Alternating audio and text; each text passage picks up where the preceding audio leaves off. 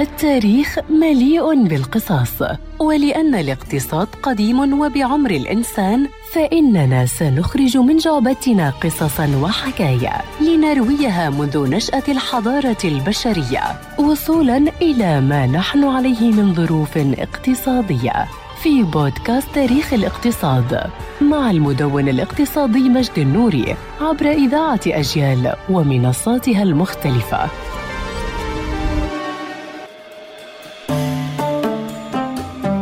بعد التعرف على تاريخ شركة IBM ننتقل بكم في الزمن حتى عام 1968 حينما قام الكيميائي جوردون E مور والفيزيائي روبرت نويز بتأسيس شركة كان اسمها المقترح مور نويز قبل أن تصبح شركة NM Electronics وهو الاسم الذي لم يدم سوى بضعة أشهر حتى تغير لاسم شركة انتل وهو اختصار للحروف الأولى من كلمتي Integrated Electronics. والغريب في الأمر أن هذا الاسم كان شبيها لاسم علامة تجارية لسلسلة من الفنادق كانت تدعى انتليكو وفي عام 1971 بدأت الشركة بإنتاج أول معالج للحواسيب والذي يعد نواة تكنولوجيا المعالجات المركزية الخاصة بالحواسيب الصغيرة الشخصية. ثم وبعد ذلك بعام بدأت بالانتشار الدولي في ماليزيا ثم في الهند ثم في الصين وغيرها من الدول. وتعد فترة الثمانينيات هي الفترة الذهبية للشركة حينما نجحت في إطلاق حاسوبها الشخصي الفائق الدقة والسرعة. ولكن تقدمها لم يكن ورديا دائما فكانت تصطدم بمشاكل إدارية وفنية ومنافسين شرسين ولكن إدارتها كانت تتجاوز الصعاب الواحدة تلو الأخرى بل ولتصبح أحد رواد صناعة أشباه الموصلات بحصة سوقية تبلغ خمس السوق العالمية ولتتخطى إيراداتها نصف تريليون دولار بين أعوام